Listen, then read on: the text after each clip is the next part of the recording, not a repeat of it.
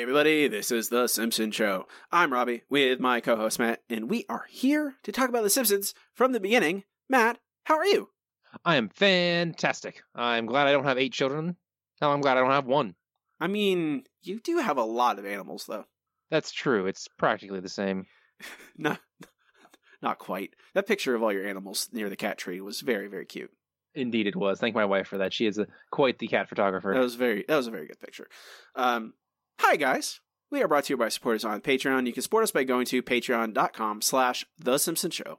For only two dollars a month, gain access to all of our bonus content, including, by the time you listen to this, a bonus episode, our review, our discussion about Disenchantment, Matt Groening's new Netflix show, all our thoughts. Um, spoilers, we like it. That's our hot take. It's good. Uh, we have someone to thank, Matt. Uh, the best people in the world? Okay. Yep. Paul Taylor. Thank you very much, Paul.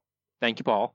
On to this week's episode. It is 8, Misbehavin', episode BABF03, originally aired November 21st, 1999, written by Matt Selman, directed by Steven Dean Moore, the rating of 9.2, which is just over 9 million viewing households. The chalkboard gag, Indian burns are not our cultural heritage, which is recycled. It is an old one from King Size Which, Homer. you know, I- feel like that one might uh, need to come off the old rotation. I mean, I won't argue that Indian burns is a thing that I would say as a child, which is technically what Bart is doing. He is a child writing these things on a chalkboard, but it doesn't make it any more appropriate, you know, when you're Yeah. using it doesn't matter. I, I don't know, 2018. It's uh you you got to navigate it carefully. The couch gag uh the Simpsons are on the couch, Wall spins around revealing Vincent Price torturing Ned Flanders, which Matt's description of the couch gag did not even describe the guy as Vincent Price. I did not realize it was supposed to be Vincent Price. It looks like Vincent Price, man. Come on. I mean, I, I guess I'm not as clued into, uh, you know, what Vincent Price looks like as you are. How many Vincent Price movies have you seen? Zero. Edward Scissorhands does not count. Oh, no. What's that? Edward Scissorhands does not count. Uh, oh, I did not realize he was in that. Uh, no, I think he was in. I think it was the original Fly movie, which I've seen. Okay. That counts. But you haven't seen like his campier, like later movies? No, definitely not. Oh, they're so good. They're my favorite ones. Like Fair There- enough. he was in straight horror early on, closer to straight horror early on in his career, but the later, like the s- late sixties and seventies, like campy stuff is my absolute favorite. Wow. All right. I'm trying to remember the name of the movie that I really, really like. My favorite one. It's the Shakespeare play one. When was that? Based on a Shakespeare play. No, what it uh Vincent Price is a playwright or a no actor, a Shakespearean actor, plays a Shakespearean actor who he gets draw driven out of the profession by a bunch of critics ravaging him by telling him he's terrible. They start calling him terrible and all that, Oh. and he comes back. Uh, I think he fakes his own death, comes back and kills all of the critics with gruesome versions of Shakespeare plays Ooh, fun. That sounds great. find it. Theater of Blood. Theater of Blood, 1973. Horror comedy. Very, very good. Um, this episode guest stars Jan Hooks as Manjula, Garry Marshall as Larry Kidkill, and Butch Patrick as Good old himself. Mr. Kidkill. I don't like that name, Matt. Uh, why, Robbie? Do you think it's a little on the nose? Yeah. Oh, yes. Okay. Yes. Like to not to put a fi- two point fine a point on. it, Yes, it is exactly too too a little too much on the nose for me. Um, the episode begins with the Simpsons going to IKEA. I, I mean, not IKEA. I mean, shop. Yes, definitely not IKEA. These Swedish furniture designers sure have some far out ideas. I mean, a green table. I wouldn't have thought of that in my wildest dreams. And these beanbag chairs look so comfortable. Uh. Hey, there's someone else in here. Arr, she swallowed me whole. You put it together yourself. All you need is me, Alan Wrench. He's named after what he is. Cool costume. It's not a costume. They found me inside a meteor. Excuse me, where are your hamper lids? Hamper lids, uh, third floor. Help, I need tungsten to live. Tungsten! Ooh, look at all these clever pencil holders. Ooh, I want to get the crunk. Hmm, you don't want something that overshadows the pencils. How about this pooply? Mom, no. Everyone in school picks on the pooply kids. Even I do. Just hate them so much. My Irrational hatred for people using different products than you is just a normal normal thing these days. I guess now we know where it started. I mean, it started long before this, man. Um, my my question for you about Alan Wrench is: Alan Wrench an actually an alien that needs tungsten to live, or is he a dude dressed up like a, an Alan Wrench who is just messing with Bart? I don't know of any human who could fit inside that costume, so I'm gonna go with alien. I don't know. There's a pretty there's some pretty skinny skinny people on on. Yeah, but he's in a weird shape, so they'd have to be like inside the tube, and his arms are like sticks. hey, They're not even big enough. M- Matt, I- I'm not saying you're wrong, but I'm saying for my sanity, it makes me feel better thinking that it's just a dude in a costume messing with Bart. I mean, ideally that'd be great. Otherwise, you know, we're we're back inside Looney Tunes. I I mean this and this episode largely avoids that. Largely, it is not. It is. It is for season eleven. It is grounded. It still has inc- insane situations and some zaniness, especially at the end, but it largely is sensational, but not cartoonish. Right. Right, which is I'm I'm mostly okay with. Uh, we get, of course, we get the Swedish food joke thing going on, uh, and then while they're at shop, which is a great, that is a honestly, I am amazed that there is not some big bulk store like an IKEA or a Walmart or a Target or something, a big box store that is not just not called shop. Why is that not existed right. yet? That seems like it should. Um, the, Probably because it'd be really hard to trademark that.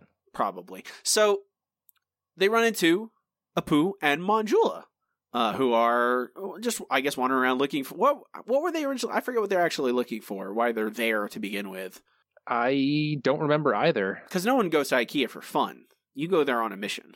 I don't know about that. I'm I'm pretty sure my mother-in-law has gone to IKEA for fun uh, on several occasions. Oh, whoa. I know. I know. Uh, like I go there, like I know exactly what I need. I need a okay. I need a bookshelf. I need a bed frame. Let's find the numbers, write them down, get to the warehouse, and get out as quickly as possible. Did I ever tell you this IKEA story, Matt? This is an entertaining story, so I'm going to tell you. We were we were in IKEA once in South Florida, and we were wandering around the furniture display areas looking for something, and there was a man just tearing apart a sofa. Like actually cutting into it. Not cutting into it, just pulling up. Like you know, they're made to be easily dis- disassembled, and he was Right. literally ba- he was disassembling a sofa, a display sofa, in the middle of the floor, and he did not speak English. He was Eastern European, as far as I could tell, and he obviously had important questions about this sofa. He's like, "How? I probably how do I take this apart and put it back together?" I assume, and the IKEA the people on the sales floor were trying to make like, please stop. Please stop disassembling the sofa in the middle of, of our Yeah. display. And he was just gesturing at it. Please help. And like, he's probably asking questions like, I need to know if I'm going to buy this thing, I need to know how it works. And none of them spoke his language. And it, it, it felt like I walked into like a sitcom. It felt very, felt very strange. That poor man who just wanted to know how sofa was, uh, you know, worked Yeah. and the, all the salespeople are like, "Please don't take apart the sofa." Um, we we left that man behind. So Apu, I would hope. Apu and Manjula are there. They see, and Maggie's there, and Manjula is playing with Maggie, and this brings up the question of children for Apu and Manjula. So, have you two thought about kids? Well, sure we have, but the decision to have a child is not to be made lightly. Hmm, On the other hand, monkey see, monkey do. Kids are the best, Apu. You can teach them to hate the things you hate. And they practically raise themselves, what with the internet and all. Well, perhaps it is time. I've noticed this country is dangerously underpopulated. Are you sure you want a child, Apu? You know, I do. I mean, there comes a time in a man's life when he asks himself, who will float my corpse down the Ganges? Oh, Apu, take me now. Oh, Calcutta! Man, the Indian jokes are flying fast and They- crazy. They really are. I they're I don't. They're fine. You know, it, it's just you know looking back, it's just like really floating his corpse down the Ganges. That we're gonna. That's okay. So Apu and Manjula start. They're trying to have kids. They want children. They're trying. Um, they're having problems. We get uh, you know, we get Homer talking to Apu while Apu's icing his his genitals, Loins. loins, his crotch in the ice cream freezer at the Quickie Mart. I'll pass on that ice cream.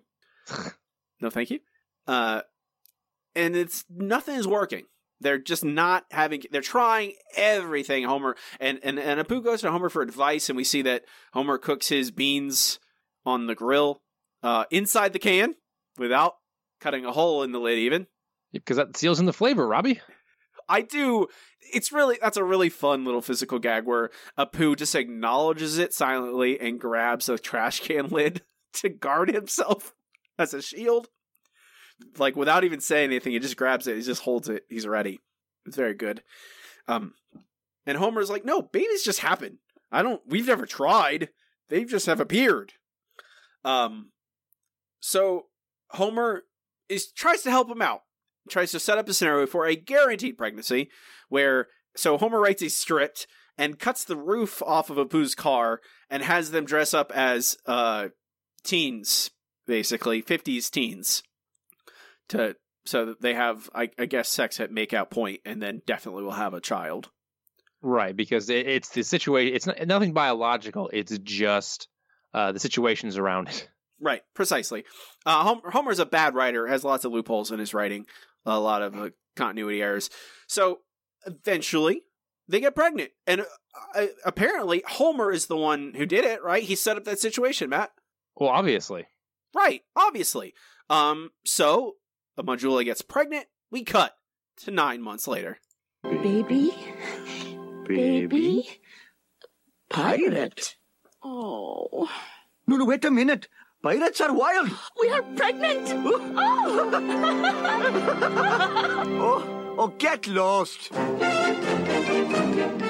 Man, the last nine months sure were crazy. I'll say I learned the true meaning of Columbus Day. I enjoyed a brief but memorable stint as Sideshow Marge. I became the most popular girl in school, but blew it by being conceited. And then I learned the true meaning of winter. So It's quite a lot of stuff to happen we in learned nine months. we learned about all the things that happened in those nine months. I don't know. I, I, can we see some of those episodes? I'm I'm amazed. I would really like to see Marge as sideshow Marge. Why isn't that? We haven't. We've gotten. I I really don't. I don't understand how we haven't gotten a sideshow Marge episode lately. Like they've already done a lot of episodes that they've made fun of ideas that they've made fun of in the past. Why not now? That's true. I, mean, I just want them to go through that one episode. I want to say it's like season thirteen or whatever, where they they've got stories for years. Mm-hmm. That a lot of those sounded like great episodes. Marge becomes a robot. Not that one. I mean, I would love that one. Okay. That'd be fa- I want all of those. Okay, so nine months have passed. Manjula's water breaks in the Quickie Mart. We go to the hospital where we the where their not child but children are revealed. Say hello to your firstborn child. Oh, you shall be the jewel of our lives. Oh, now say hello to your other seven children. My what? we had quite a discussion about the funniest way to reveal them to you. You have octuplets. It rolls off your tongue and into your heart. Octuplets. oh, Pooh, you should have seen your face when they showed you those babies. yeah, that, it looked just like that. Poor Pooh. Poor Apu. He, he wasn't. He just wanted one kid, but everyone else, you know, we'll we'll find out. Mm-hmm. We got a commercial uh, with this shocking, surprising news. Yeah, and when we come back, we find out why this happened because it turns out Manjula started taking fertility drugs, and Apu slipped her fertility drugs. Which it's one thing for her to decide that for herself, but man, Apu, that is When I talked about the, some of my mis, there's I have misgiving. There are sorry, there are are lots of things in this episode that take a episode that has good jokes in it and has a solid structure and then drags it down a little bit. It's all the Indian jokes, which aren't funny, and then you know we just slip people fertility drugs. Great. Uh, I don't. It's some. It's just that those things. Some of the like the distasteful stuff that how we have seen rise up lately. Not great. nopers, not not great, not fun, not funny, but Yeah. we're gonna have to push past it. Mm-hmm. because then we find out that everyone in the Simpson family gave Manjula fertility Uh, drugs. uh, not Lisa. Also, we're pretty sure Homer tried his own because he apparently they taste like strawberries. Which, sure, I don't know why pills would taste like strawberry. He didn't say okay. strawberries, man.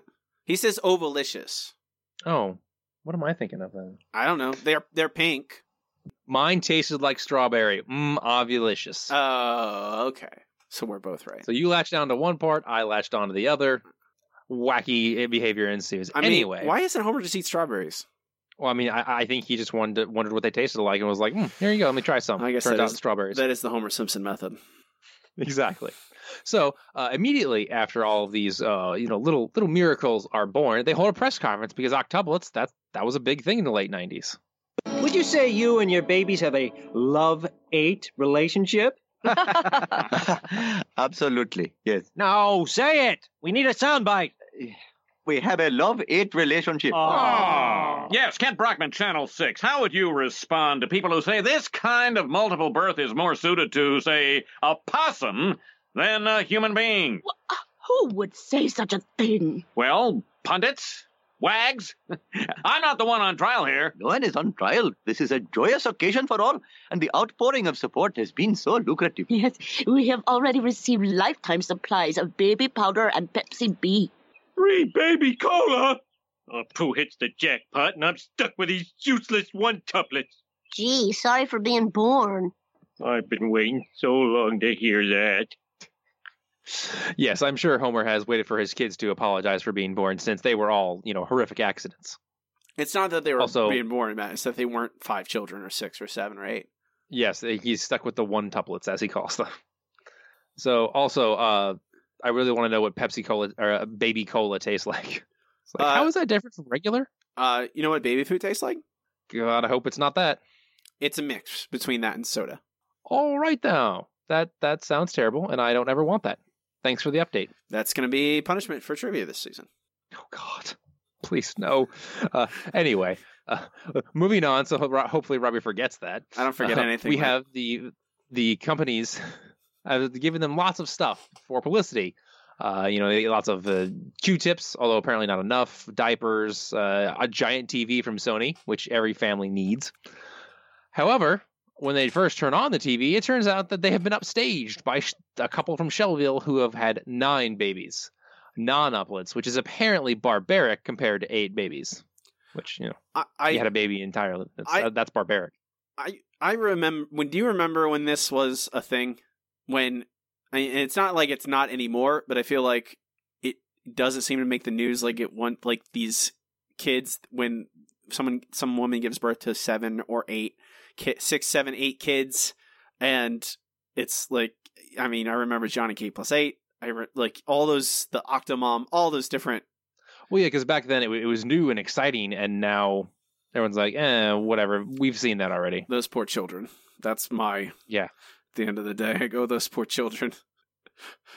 so I watched. I used to. Me and my sister used to watch Jon and Kate plus eight, and Wow, why would you do that?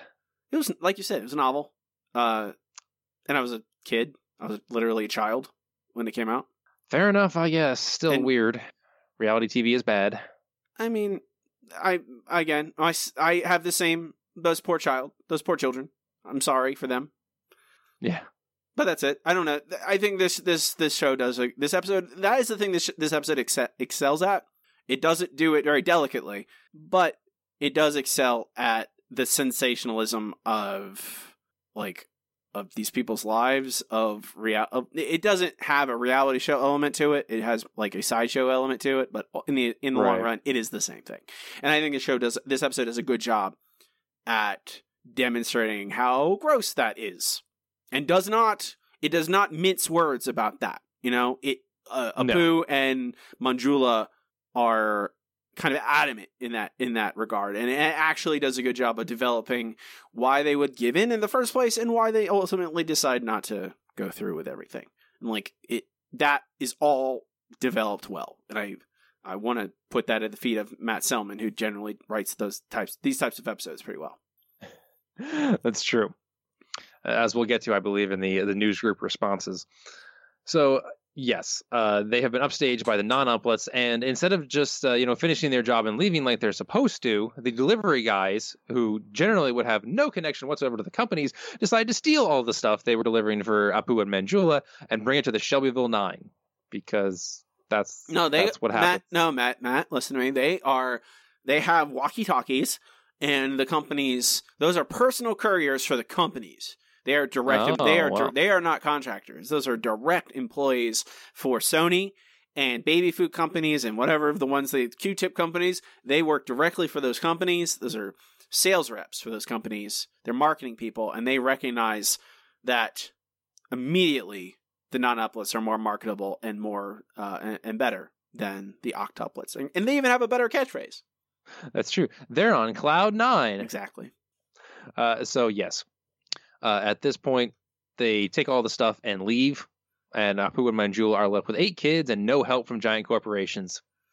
Because that's the way the world is supposed to work. You're, you're dependent on handouts from large corporations. Uh, no one is going to help you but yourself, and all it takes is a little bit of gumption to get out there and provide for those kids.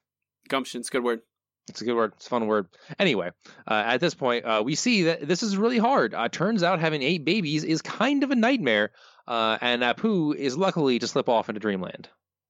Apu, it's 4 a.m. You're late for work. Oh, I just had the most beautiful dream where I died. Oh, no, you don't. Not till they're out of college. Listen, I'll die when I want to. So yes, uh, Apu is fighting for his his ability to uh, to, to die when he wants. I- uh, Manjula, of course, is saying, "No, you're not allowed to die. That's too much work for me." My favorite is my favorite line in this episode. It is I had this Oh, it- I had a wonderful dream where I died.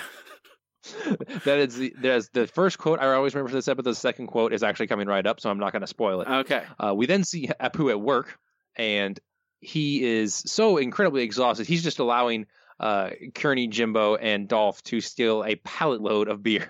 Because at this point, he just doesn't care. He's he's drifted off into to you know his own like half slumberland, and of course, uh, at this point. Somebody from the neighborhood comes in to try and tell him how wonderful he has it because he has so many babies, and Apu lays a truth bomb on him. Well, morning, Apu. How are the little blessings? Ooh, they're a ravenous swarm of locusts, just eating and screaming and grabbing and poking and pulling and drooling and two have cradle rash. How do you get cradle rash when you sleep in a suitcase? they can be a handful of joy. Shut up! They'll fill your lives with. Just shut up! Can't put a price on a miracle. I can't believe you don't shut up. That uh, I can't believe you don't shut up. That's that's worked its way into something that I say absolutely every day to dumb people, which thankfully I work with a few. So yeah, no. Oh, you better hope they don't listen, Matt. Hey, I I so intensely doubt that anyone I have ever worked with listens to this show, which is which is good for me because you know you know how I badmouth a whole bunch of people. I'm gonna let him. I'm gonna find him. I'm gonna hunt him down. I'm gonna make him listen. Good luck with that. I'm pretty sure they would beat you up rather than listen to, I'm to me talk about The Simpsons. Way too lazy to do any of that. also true. So yes, uh, at this point, we see Marge, who is worried about Apu and Manjula because she knows how tough it is to have one baby, and she can't imagine eight because obviously eight kids is insane. Unless you are a rich person with servants, you are screwed. How Homer is of course glad to be sterile uh, because of the nuclear plant, so obviously he's not having any kids. So the Simpsons decided they're going to go over and check on uh, the Nahasapeemapetilons and bring them banana bread. Banana bread.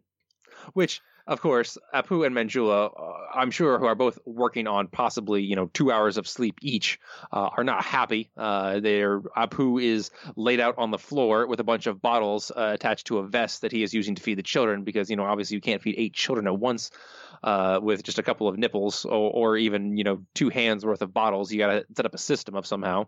Otherwise, you're just cycling them in and out for, you know, their little, their feedings, which are quite frequent for young babies.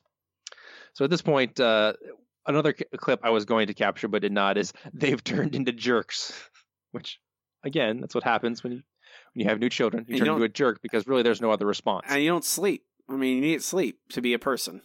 That's true, which is why I don't understand why human babies are as awful as they are. Like, how did we evolve this stupid system of where no one gets sleep? Some people have empathy, Matt, and like they look at a little baby and they go, "Oh, look how cute that is," and the the biological function inside of them, which we have evolved over millions of years to to want to procreate to make more of these little cute things. I mean, the creating part is fun. The taking care of, not so much. I mean, that's the But- idea. That's that it is our, the trick system that is inside of us. That that's that's, that's that's why we still exist. I, I don't want to. That's the reason that you and me are having this podcast is because the human species has managed to do this for a long, long, long, long time. That's true. That's true. Mhm. I, I have to admit. Mm-hmm. So, anyway, um, I, Uh, at hey, this hey, point- hey, hey, hey, Matt. The octuplets, Mhm. they're cute. I mean, the octuplets are yes because they're drawings, and it's hard to Real get the weird wrinkliness and misshapenness of an actual child into a drawing. What's real baby? Hey, I don't have any kids. Real babies are cute. No, they are not. Human babies are ugly, ugly things. There are a few cute ones out there where I'm just like, wow, yeah. I, But the can- vast majority of them are not attractive at all. you can What? what? the fact that you said human babies Because some Versus babies are cute. Versus Kittens and what? puppies, those are super we cute. don't we don't call we generally don't call animal babies babies at all generally if i'm using the word baby i am talking about a human baby I mean, sure, that's that's who you hang out i would with. say i would say a kitten or a puppy you know or like i would not generally What do you call a monkey baby?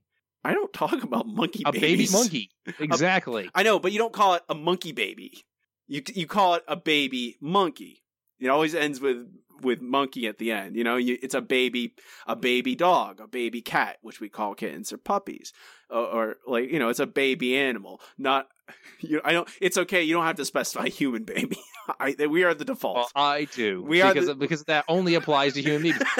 human children are ugly, ugly things. I mean, they uh-huh. most of them grow out of that. oh Usually, by the time they're a toddler, they're cute as can be. But babies, for the first two years of their lives, are ugly, ugly things. i don't know what kind of ugly babies you're hanging around at because i think most babies are pretty cute All right, well, we're gonna have to agree to disagree about this because we're gonna have to move on to This is more fun I mean, things. Matt, did you not expect to talk about babies in the octuplets episode? Not honestly- the attractiveness of babies, no. It's not a that okay. Again, Matt, it is that is the wrong word. There's a different thing the cuteness the- of children. My bad. The all cuteness. together. Oh, human babies! Human babies are ugly. Exactly. Babies of other species gonna- are cute. I'm gonna make sure that's on your tomb, tombstone, Matt. It's gonna just say Matt Go Ham. for it. Human babies are ugly. It's gonna be a thing you're, rem- you're I do not for. plan on having children, and we, my, my wife and I, do not plan on having children. But if we do, I it would be a struggle to get through the first two or three years of life. That child, just because Here- man, here- that is here. an ugly thing. Oh my god, Matt. what kind of monster Robbie? kind of monster are you? If it's yours, believe me, you will it is a biological function that I think you possess. That if you Mm-hmm. had your own baby, if you had your own baby, you would your that that the yearning and feeling inside to protect and care and love it would be too strong and you would profess to how cute your own baby would be. It would be the thing that changed you. That that If- if you your say so. cold iron that whatever you have inside of you, that loaf of banana bread that you call a heart, it would feel Hey, and care hey, about hey, that little I'm baby. not saying I would not defend that child. I would save it from any type of ailment that happens to you it. just any called your own animal. future Absolutely. baby ugly, Matt. I just want you to say you said Yeah, that. that Those, does. Uh, oh, I 100% said that. But like I said, I'm I'm not heartless. I would still give up a lot for that child and probably save it from wild animals and those sorts of things and people trying to kidnap it. What? But I would not do so under the mistaken impression that it is a cute thing. I, I'm not heartless, Robbie. wild animals. Are you? Is Hey, that wild is animals? that- Are, if there's one thing cartoons have taught me, it is that wild animals are always trying to steal babies. fair? It's a fair point. All right, moving on. As Robbie said, the octoplets are cute, but they are a huge amount of work, and Apu sees fit to offer one to Marge, and Homer has to stop her from taking it.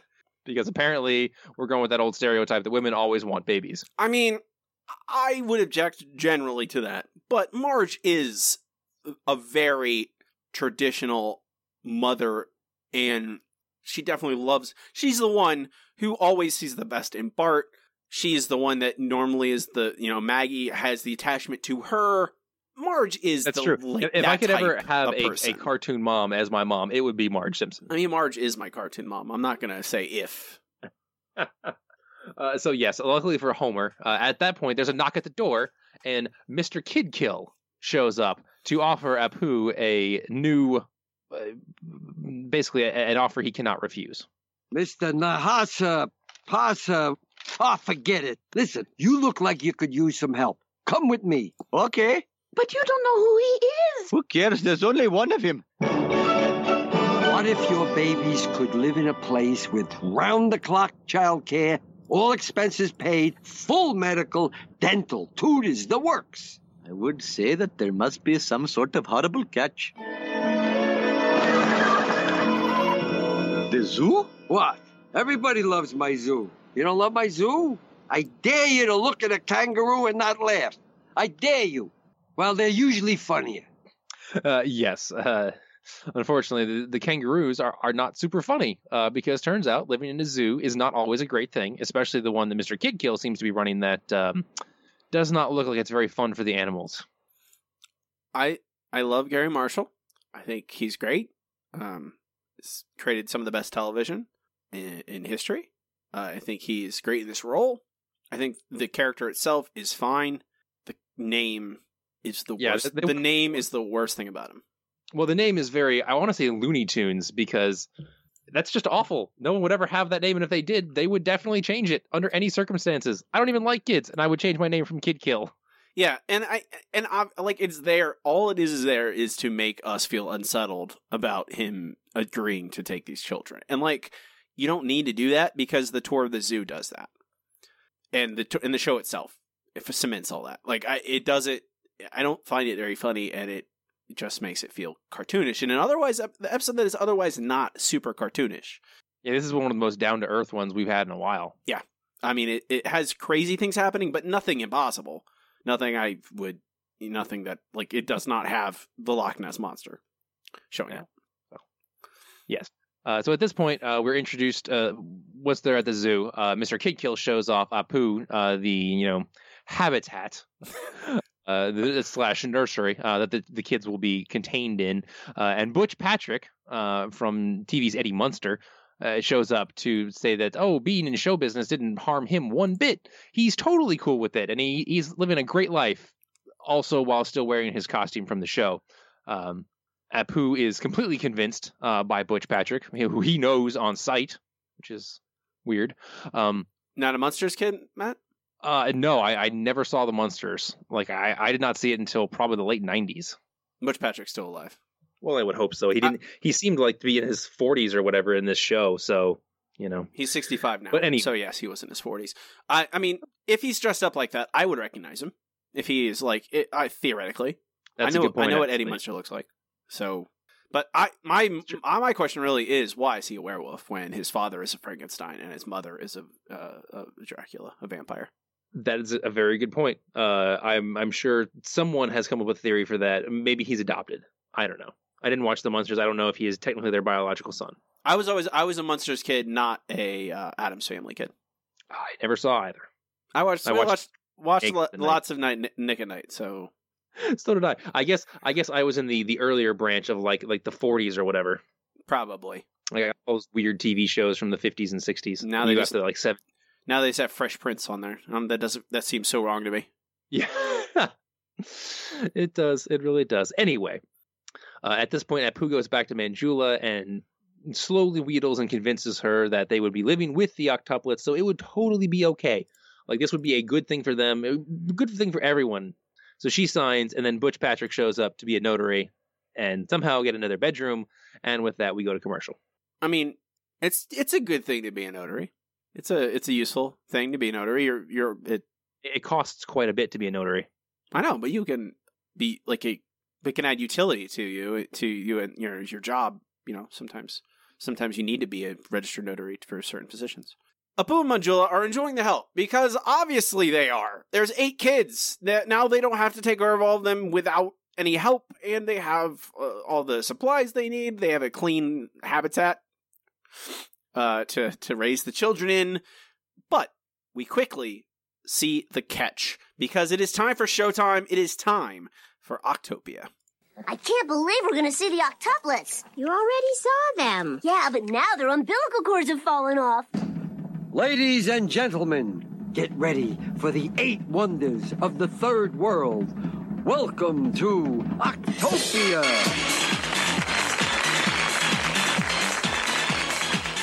He can't talk, but man, can he rock.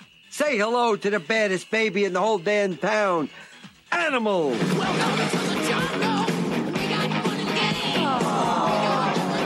How can he rebel? He doesn't even know where he is. Uh oh, sounds like one of the babies has a fever. Dance fever, that is. Let's hear it for Dazzle. She's no Liza, but it works. And now the stand up who can't even sit up. Give it up for Punchline.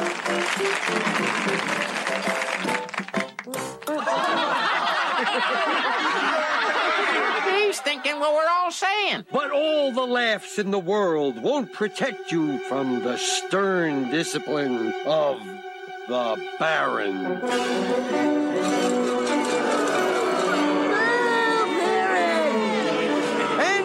And the rest.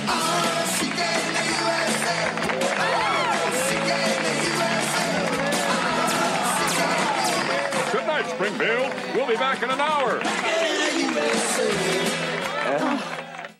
Uh, it's quite the show. It is quite the show, and it. I this is. I think this this scene is ultimately what this episode hinges on, and I think it does a good job. It, it because it it manages that weird line of being theoretically believable, and like me saying that for a season eleven episode is insane, but it manages that line of being theoretically believable. Like, okay, I can imagine a world where they do this to children. And I was just we were just talking about all the those reality shows that that featured you know the kids of you know multiple births, and this sideshow type show. I we can imagine this. We can imagine this is a possibility, and the kids are just sitting there. They don't do anything. And you know they all the razzle dazzle is delivered by Garry Marshall, Larry Kidkill. So and the you know the kid all the the audience is like ah, like kind of this empty clapping lisa is there as this weird voice of dissent she's like none of this makes any sense why are we clapping for this why are you in here and then you, and you get the response of Apu Manjula at the end where they're like oh no this is what we signed up for and that is or it, it, it's a uh, a it's a reasonable amount of to of kind of distasteful and gross for Apu Manjula to go, no, we don't it's not worth trading the the the cost. The cost is not worth it. And it, it also has that Garry Marshall is really good at that it that kind of low key sardonic delivery where it feels like Hollywood presentation, like this is obviously supposed to be, but also kind of slimy. Yeah. And so it all it all wraps it up. It all works like in a little neat little bow. And Apu, we are grossed out. Apu and Manjula were grossed out. We're like, no, not the these poor babies. I don't. Please don't. We know this is bad. And like every like it basically is a realization of all your worst fears. You know, when you first hear about this at, at, in at, in the the the earlier in the show, you're like, oh no, this is exactly what I thought it would be. It's terrible. So and and I think they really nail it at the end when they say, "See you again in an hour." We'll be Yeah. back in an hour. You're like, oh man, they're gonna be doing this all day long. Oh no, these poor children. And so you're immediately like, all right, your team, Apu and Manjula, you want them to get these kids out, and that is what they want to do immediately. They're like, we want to break the contract. We want to get out. We need to get our children out of this place. And they try go to to Mr. Kidkill. They try and go to to to Quimby, and ultimately they have to decide to take the law into their own hands. How could you do this to our children? I know the lighting cues were a mess. Don't worry, the guy's been fired. Our babies are not circus freaks. We're taking them home now. Hold on, Alpo. We got a contract. Eh, not anymore. Eh, Laminated. You monster. Terrence, Christopher, will you show these two to the exit? Avec plaisir. I'm afraid there's nothing I can do. The zookeeper paid you off, didn't he? Paid me off? What are you, crazy? So we'll never see our children again? Well, they might give Dazzle back. Uh, the buzz is she's got one more show to turn it around. Well, if the police won't help us, we'll simply have to take the law into our own hands. Yeah, yeah, a lot of people are doing that these days. I mean, I mean, especially in Springfield, they are. how oh i mean yeah this is really the only form of justice there is in springfield.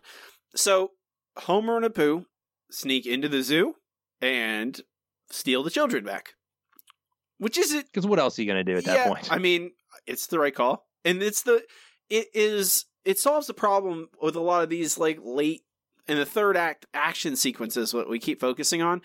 It solves the problem of them because a lot of the time they don't seem to have a reason for existing they are just there to like oh we need something to fill time and be entertaining and have try and get people to forget that oh, some of this doesn't make sense in this it makes perfect sense yes i want apu and homer to go get the children they're trapped in this terrible zoo yes please get them out uh there is also a gorilla that wants them to take her baby which is really sad actually yeah, that's that's you know when, when Mr. Kidkill said, "Who doesn't love my zoo?" Apparently, the gorillas. And homer just says this is getting weird i'm like i mean gorillas are really smart so it's not i i wouldn't put it past a gorilla to understand what was going on and Yeah, Girls are very intelligent. Um, so they are ultimately caught by Larry Kidkill. He finds them and wants his kids back. He they he signed a contract. Blah blah blah blah. blah. But I'm fairly certain you can't enforce uh, children being not something like that. trapped no. trapped in. A, but it doesn't matter. Um, for the purpose of this episode, because he could still sue them for breach of contract. I assume. So Homer has an idea for a better show to replace the octuplets, and it is my biggest complaint about this episode, Matt. Oh well, it is incredibly dumb. It is the last. It's the last like thirty seconds. It's almost nothing. It it is just again. I think it is indulging the worst of you know the Scully years stuff, and because it's like it's it is because we cut to Homer. Homer saying, "Oh, I have this idea. It's a better show," and then we see him riding a a, a tricycle, I believe, right, with Butch Patrick on his shoulders on the same stage as Octopia was, except now it is filled with cobras who are biting Homer. And then a mongoose is released, and the mongoose also attacks Homer. Gotta be weird. I yeah, it doesn't it doesn't make any. It's just like, hey, we didn't know how to end this episode, so we had Homer just have physical violence done to him, and like, I doesn't do anything for me. I don't know why Butch Patrick is there, and you could easily. It feels like a layup in this one, especially. This episode is all about Apu and Manjula and their kids. It feels like a layup just to have a sweet moment of with them and not focus like you could have Homer be doing a show or whatever, but focusing on them instead of Homer getting bitten by cobras, which I don't I don't find enjoyable. Well, no, because it's dumb. I not even the du- it's not the dumbness that bothers me. Dumb physical comedy is a okay. It's that they could choose anything and they chose like a really nasty thing. Like a re- like cuz they say half the cobras are real and half of them are robots filled with venom. And it's just like purposefully ultra nasty and I don't it's not that's I don't want it. I don't, especially in this episode, which is really about like Apu and Manjula realizing that their kids value their kids are valuable and they they it may kill them, but they need to take care of them and themselves.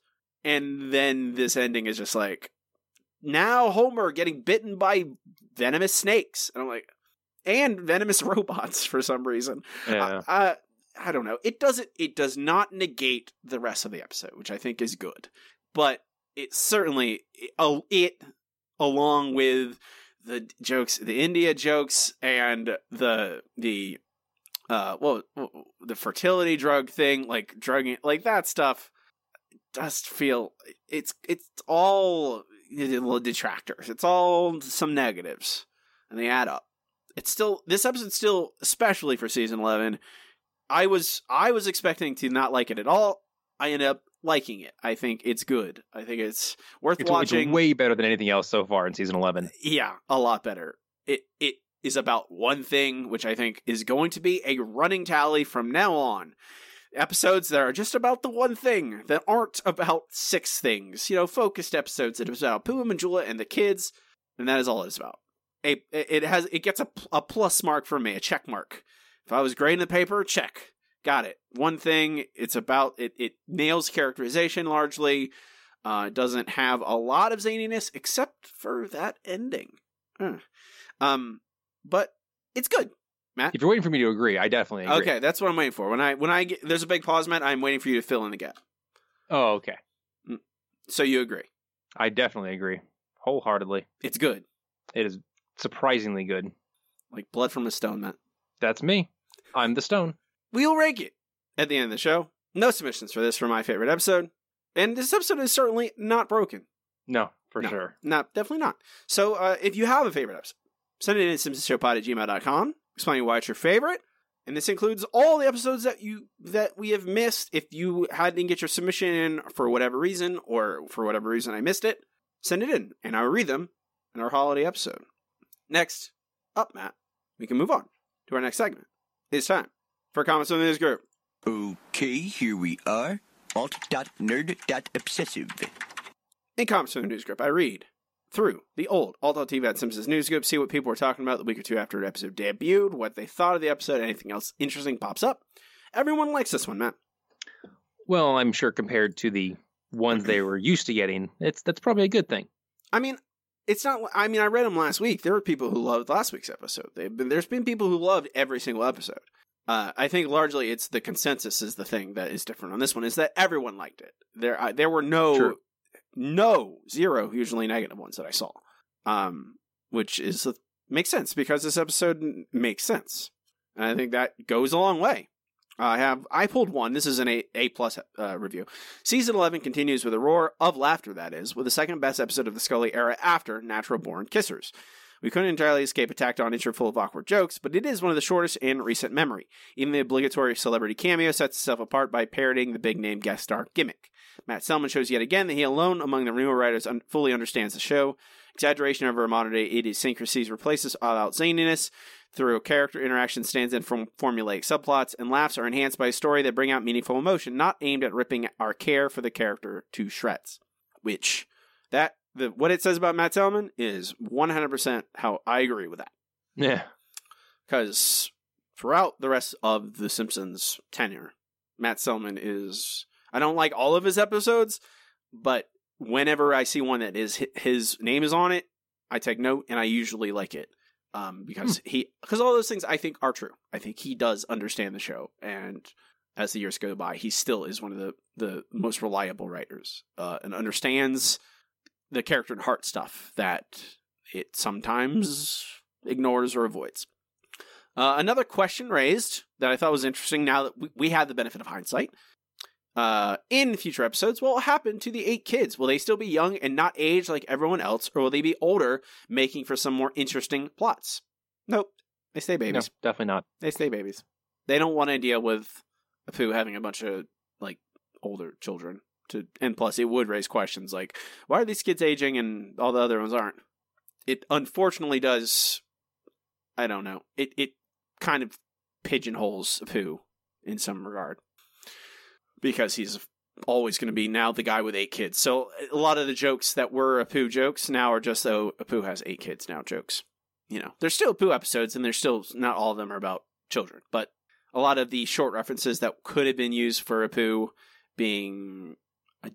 I don't know, ha- different facets of his character being explored. A lot of the time, it comes back to he's tired from having eight children, Yeah.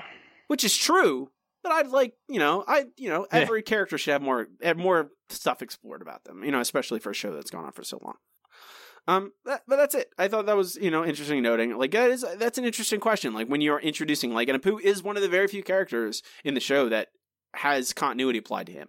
You know, he gets married, he has kids, those things stay. That's true because really that doesn't happen to anyone else. I mean, Mona pretty much stays dead. There's that. Even though they've gone around it Um, multiple times lately with Oh yeah. ghosts and flashbacks and stuff, but the ghost thing bothers me. Well, it bothers everybody. I'm pretty sure. Um, But yeah, you're right. Apu is really the only one that it sticks to because no one else has any big changes besides you know characters dying because their voice actors go away. Right. Um, that's it for for that Comics News Group. We can move on to our next segment. It's time for the listener question of the week. Let's try one more number.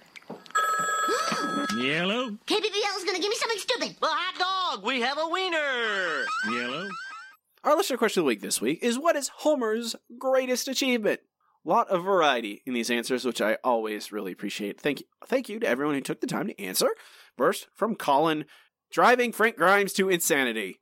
I mean, in a meta kind of way, it's my fa- it absolutely is his greatest achievement because it's my well, yeah, I mean that is our number one episode, so I episode. would agree. It's my favorite episode. Uh, from Nick, I honestly think, and this will sound cheesy, but as much as he undermines them, his family is his greatest achievement.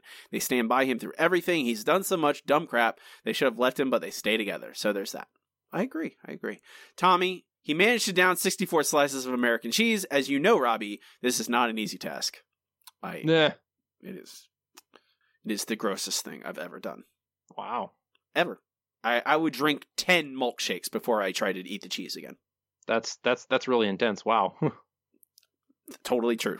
No, I'm not. That's not hyperbole. From Wayne, a dream house, two cars, a beautiful wife, a son who owns a factory, fancy clothes, and lobsters for dinner. I'm not gonna. I, I you know, I'm not gonna ignore Homer's enemy references. Uh, from from Sarah, I'm I'm looking at the series as a whole for this question. I'm going to say Homer's family is his greatest achievement. His loyalty to the, his loyalty to them through thick and thin. Yes, I'm including Selma and Patty here, along with Grandpa, Mona, Marge's mother, um, even including Ned Flanders, because Ned truly is Homer's brother. So yes, Homer's loyalty and and uh, and remaining with his family is his greatest achievement. Uh, from Jacob, holding strong at second place to an inanimate carbon rod. Uh, Shanny's answer simply Lisa Simpson. Uh, Sean, his kids. Lisa's brilliant. One day will change the world. Bart is cunning and scheme better than anyone. And Maggie is a freaking baby that can wield firearms, knock out people trying to kill Homer with a boulder, and so much more. Uh, Chris's answer also simply landing Marge. E- Mhm. not not a bad idea, Chris. That's, that's pretty Uh, good. yeah, and or and or and or keeping Marge, I would add. Uh, Brandon at Funny Film Fam surviving after eat quote after eating quote unquote the sandwich. I think it's I think it's really funny in the fa- is the fact that as soon as I, I knew exactly what sandwich he's talking about, and everyone listening knew exactly what sandwich he was talking about. It doesn't Yup. even. I don't even need to go any further. That's the brilliance of it. Um, Ryan EID nine being able to tell the difference between butter and I can't believe it's not butter. Uh, from Oc- Occam's Rancor at Corey Pierce Art, the most he ever threw up.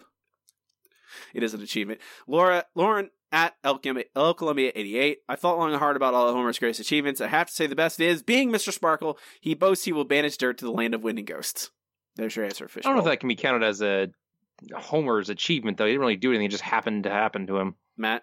Hmm. If we're gonna start disqualifying things because they just happen to happen to Homer, Eh. this list is gonna be a lot shorter. Fair enough. Andrew at the Andrew blog, friend of the show. There's only one correct answer to this question that's helping create Lisa Simpson in Homer's own words. I just want you to know I've always been proud of you. You're my greatest accomplishment from Lisa's wedding.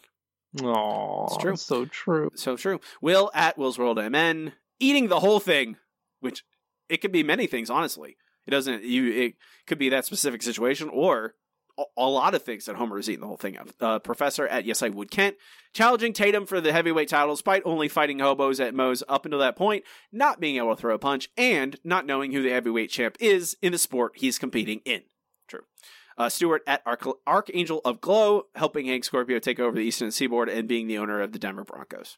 Just kidding. I'm sure it is being married to Marge and his family. Yeah. James at James the Greek 22, paying off the mortgage, and then Maggie makes three without having Marge work. Yeah. I mean, that was technically, what, the late 80s, right?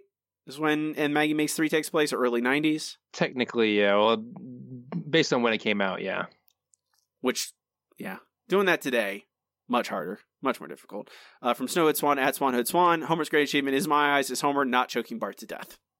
Considering Yeah. how many times he has done it, it's a lot. And Yeah. finally, Crystal Tiger at Crystal Tiger Five. I think Homer Simpson's greatest achievement is being at the dinner table every night, loves his family through thick and thin, and helping others in only a way Homer Simpson can. A lot of wholesome answers in this week's uh, answers, and I, I, I, I like that a lot. I appreciate that. Matt, what's your answer? It's actually a really tough one. Um, but I think I'm going to have to go with the 64 slices of American cheese because, as you pointed out, that is next to damn near impossible. Like, I'm pretty sure competitive eaters probably could not handle that. Like, there are a lot of foods they can handle, but that's oof.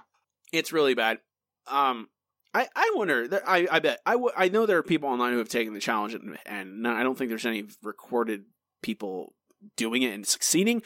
But I wonder if I called attention to like there's. I don't know if you know this, Matt, but there are a bunch of YouTube channels that are dedicated to competitive eating, Well, I'm sure. and I uh, I recently I watched one just uh, two nights ago. Man eat a man eat a five and a half pound skillet full of burgers, fries, and meat in 13 minutes. That's insane. Five and a half pounds of food in 13 minutes. Um, my answer is Lisa. I agree with uh, like a lot of our listeners. Lisa is Homer's greatest achievement, in his own words. Well, yeah. I mean, in terms of world impact, yeah, considering if we are taking for canon that she eventually is our president and hopefully a good president, um, Lisa's the right answer. I don't, you know, she is. She's the best of him. She's the best thing that they've they've that the Simpsons him and Marge have made. So it's what my gut goes. My my gut says. So that's what I'm going to go with. Our question for next week is: What is your favorite supporting child character? So not Ooh. not Lisa, Bart, or Maggie. Any other kid. I mean, I'm pretty sure we all know my answer already, but you know. I don't think I do, Matt. I have a guess, but I'm not sure if it's right. So, what is your favorite? Uh, I'll post this question on all of our social media facebook.com slash the simpson show pod twitter at simpson show pod and you can email us at simpsonshowpod at gmail.com and like us and follow us and all those all those things uh, get uh, new episodes posted directly in your social media feed if that's what you want we can move on to our next segment it is time for the no google trivia challenge I am too smart. I am too smart. S-M-R-T. I mean S-M-A-R-R-T. The No Google Trivia Challenge is where Matt and I each challenge each other with three trivia questions one easy, one medium, one hard, and try and stump the other. I have a lead this season. I am so excited. I'm winning by nine points, but it's still He's only. totally cheating. I'm not. Ch- Matt, how am I cheating? I'm not sure yet, but I'll figure it out. Okay. As long, it, it, that's. Yes. You mean. You mean I've answered more questions right than you? If that's cheating to you, then that's exactly what has happened. I know Yep. it's I know it's strange and foreign to you. You're not used to it. But believe me, it has actually happened. And if it's luck, I'll take it. You ready for an easy question, Matt? I'm ready. This is all. These are all from Mr. Plow. Okay. What celebrity do they meet at the car show? I believe that is Adam West. That's correct. Alrighty. All right, your easy question for today. What Matt Groening characters does Homer use for his puppet show in Homer's Triple Bypass? I mean, is it the now you got me second guessing myself. It's the obvious answer. Don't worry. I wouldn't do that for you for an easy question. It's the Life in Hell bunnies, right? Or is it Akbar and whatever? Say that's the- Akbar and Jeff. Yeah, there you Akbar go. and Jeff. I was like, I, I mean, those are the two. Those are the only things it could be. It could be the two bunnies, or it could be Akbar and Jeff. So Akbar and Jeff, Matt, do I get the point for that? Akbar and Jeff. Yes, you were correct, Robbie. It is thank- Akbar and Jeff. Thank you. I don't know. That seems that's that's tricky. That's tricky. That's a tricky answer. Not everyone is familiar. I know. Mhm. I'm not everyone is familiar with Life in Hell. Would you suggest Life in Hell to a an average Simpsons fan, Matt? No. It's hard Nope, to. nope, nope. It's hard to. I don't think any collections are. I don't know if the collections are in print still. Like, it, That's I- true. That's that's the thing. Um, your medium question, Matt. On what channel does Homer buy commercial time for Mr. Plow? It is. Oh God. Oh God. It's, I want to say it's somewhere in the 90s, but I cannot remember which one. Oh, man, channel Angry Loners, The Unemployable. oh man, what is it? Channel 9. Oh man, what was it? I'm gonna go with channel 97. I'm sorry, man. Oh, 92. 92. So not fair. I mean, you had a chance. Uh, you know, you knew you narrowed it down. Uh huh. You had a ten percent chance. What's Mhm, my mhm. medium question? All right. How much does Santa's Little Helper's surgery cost in Dog of Death? Seven hundred dollars. Ooh, so close. 750. Ah, man! I swear it was seven hundred. Seven fifty. What? What is the thing they give up so that they save him? Is it foundation repair? or Is that a different episode? That's a different episode. Uh, Okay. they give up a lot of various things. Right, Like. Bart gets his hair cut, cut on um uh the the barber's college kind of thing. Right, right, right. Homer gives up beer or something. Yeah, Homer gives up beer. Uh, Marge gives up her weekly lottery ticket, which causes her to not win, and Mm, right. Lisa gives up uh, the books. Oh, right. Future Scholars of America book club or something like that. Exactly. Or encyclopedias, something. Uh, some subscription, book subscription. Okay, Matt, your hard question. What are the phone numbers for Mr. Plow and the Plow King? Mr. Plow and the Plow King. Oh my gosh. Okay. Um. Okay. It is KL five six seven nine eight. It's one of them. Which one? Oh, I have to know which one. Yeah, identify them. Mr. Plow is Oh, this. Plow King is this. Okay. That one is for the Plow King. Mr. Plow is. Oh man. I know this. I swear I know this. Okay. You have to give me a second. Okay. If you if you pull this, pull both of them out, I'd be very impressed, Matt. Yeah. Because I, I can hear the song in my head. What the Plow King song? Yes. Or the snow or the Mr. Plow song? uh both like I remember Homer's Homer offers a free T-shirt, and it's another one of those weird ones that has letters in it, which I guess is a really old sign about KL five KL five three two two six. That's Mr. Plow's. That's Mr. Plow. And what was Plow King again? uh KL five six seven nine eight. Well, Matt, you've got Mr. Plow, right? But Plow King is four KL five four seven nine six. Or seven. What am I thinking then? Uh, I mean, in the early days, they used a lot of KL five numbers, so you may perhaps be thinking of a different fake phone number that they used throughout the years. But I'll give you a point Well, thank you. You're so generous, sir. because that is pretty difficult to do. For real, man. Jeez. All right. Anyway, Mm-hmm. I've got a hard question for you if you're ready. I'm probably not. All right, fair enough. Uh, what two reindeers does Homer insert into the uh, you know the Santa's reindeer song uh, Rudolph in Simpsons Roasting on an Open Fire? Oh God. Um, I want to say it's like he calls on blank on blank blank on blank blank, and they're not real. Uh, he ins- um, No, I'll give you this. They are not actual reindeer. yeah, I realize. Um, like Donna Donna Dixon and Prancer. I don't know. I don't remember. That's so long ago. You were you are actually pretty close. It is Nixon and Donna Dixon. Nixon and Donna Dixon. Okay. I haven't watched. I last time I watched that that episode was for this podcast. Wow, That that was was a like long time ago. Four four years ago, I think. How time flies. So Matt, you made up a point on me. Well, how about that? Now I'm now I'm back to single digits, or was I? no, already no, now single now you're an eight eight points behind. Ooh, So see, you don't I don't you're doing fine. We got a long season. I you understand what it's like to be in my position. I suppose. We can move on with that to our final segment, the segment we end every single episode with. It is time for best episode ever. Best episode ever.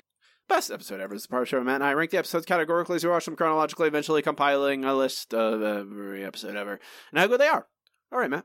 My first question for you is this better than Mom and Pop Art? better than oh, that's a tough one. Um, any particular reason you chose that? It's the best season 10 and 11 episode aside from Bart the Mother.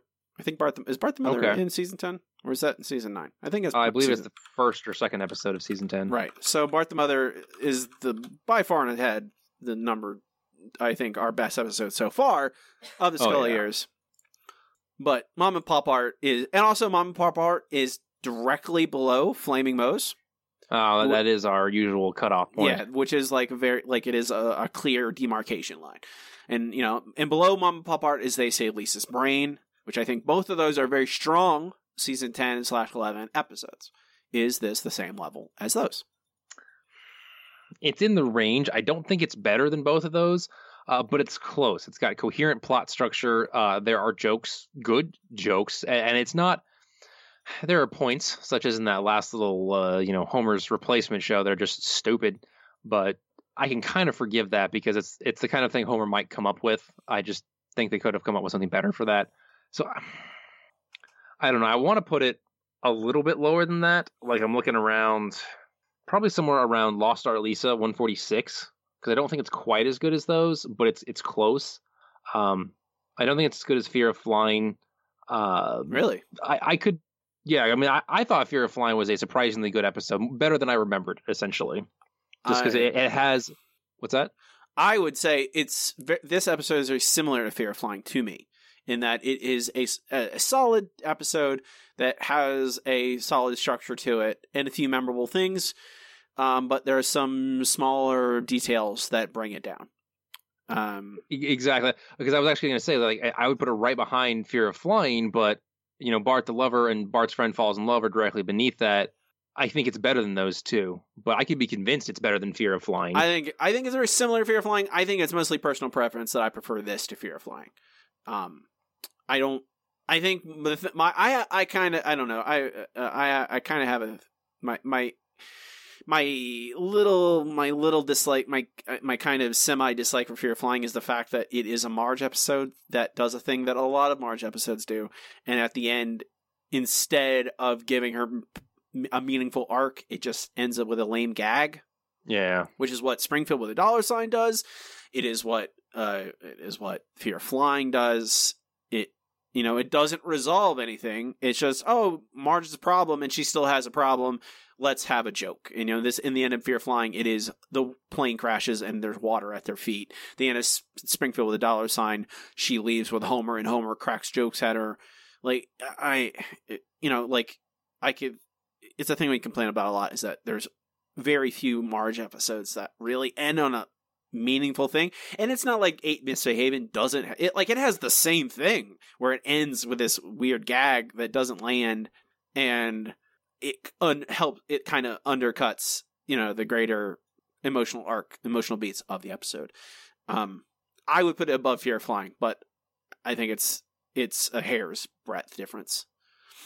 I, I can agree with that. Like I said, it, this is the, like you said, this is almost exactly the same kind of episode, and I was you know equivocating it basically. So putting it a hair ahead, I'm totally okay with that. Okay. So that's uh 143 on our list is 8 misbehaving.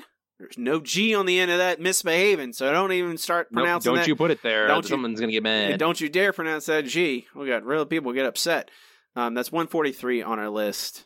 Right above Fear of Flying, right below Dumbbell Indemnity. Our number one on our list is still Homer's Enemy. Last on our list is still When You Dish Upon a Star. Ugh, that's a bad episode. Speaking of I'm bad sure we'll ep- find a worse one. Speaking of bad episodes, our next episode, Matt, is Take My Wife Sleaze. Oh good. It's the motorcycle. We're we're actually up for a murderer's row of, of, Mo- of bad episodes. motor- I- take my wife's. Go ahead. I was like, we have a take my wife's sleaze, Grift of the Magi, Little Big Mom, Faith Off, The Mansion Family, Saddle Sore Galactica, and then the oh my god, Alone Again, Natura-Diddily, and Missionary Impossible. Then we get to Pygmoelian, which I remember as being okay, but man, it's gonna be a rough couple of months. I I actually think I remember liking Little Big Mom. Which one is that one? Because that's the one I remember the least. Leprosy, fake leprosy. Oh, it's okay. Uh, I don't think I laughed a whole lot. Take my wife's sleaze. I don't know. Again, maybe I'm wrong. I'm, I'm mis- I might be misremembering the greater gist of Take My Wife's Sleaze. I know that Marge gets kidnapped and then they have a duel with motorcycles, literally using them as swords. So that's what I think of in that episode. Maybe it's it does have Hell Satan's, which is a good joke. yeah. Hell Satan's is a good joke, but we'll talk about that next week. Uh, we'll talk about that then. Uh, that'll wrap us up. Before we go, uh, you can go to our website, thesippetshow.com, check out everything there Facebook, uh, Twitter, RSS feed, links to everything, to our Patreon. If you want to throw the show a couple dollars, help us out, get some bonus episodes along the way, we'd obviously appreciate that. You can find me on Twitter at Robbie Dorman. Please check out my other podcasts, The Handsome Boys Comics Hour. It's about comic books, and The Serial Fanaticist. It's about lots of nerdy things. This week's episode is me cooking meatloaf and watching an old cookie show, cooking show, talking it over with Ooh, fun. it was it's a it, it's a it was a weird thing that I found, and I'm really I'm really glad I did because it's a really delightful cooking show. I wish more of it existed online. Um, Matt does not participate in social media. There's a certain level of Patreon backer you will not find him. Uh, that's true. Although inspired by recent uh, discoveries of uh, water ice on the moon, I have decided to go live up there for a while and try and make a go of it. Because apparently you can make anything you need uh, with just you know water. I can make rocket fuel. I can make oxygen. Uh, I have water. Uh, so if you need me, just uh, point your little laser at the reflector that Apollo 11 dropped there, and uh, you know I'll pick up the message and send it right back. I, I mean, I don't think it's just as simple. Oh, I have water now. I have rocket fuel. I'm pretty sure it is, Robbie. Otherwise, they wouldn't be so excited. I'm Robbie, And I'm Matt. and you keep watching The Simpsons. Shh.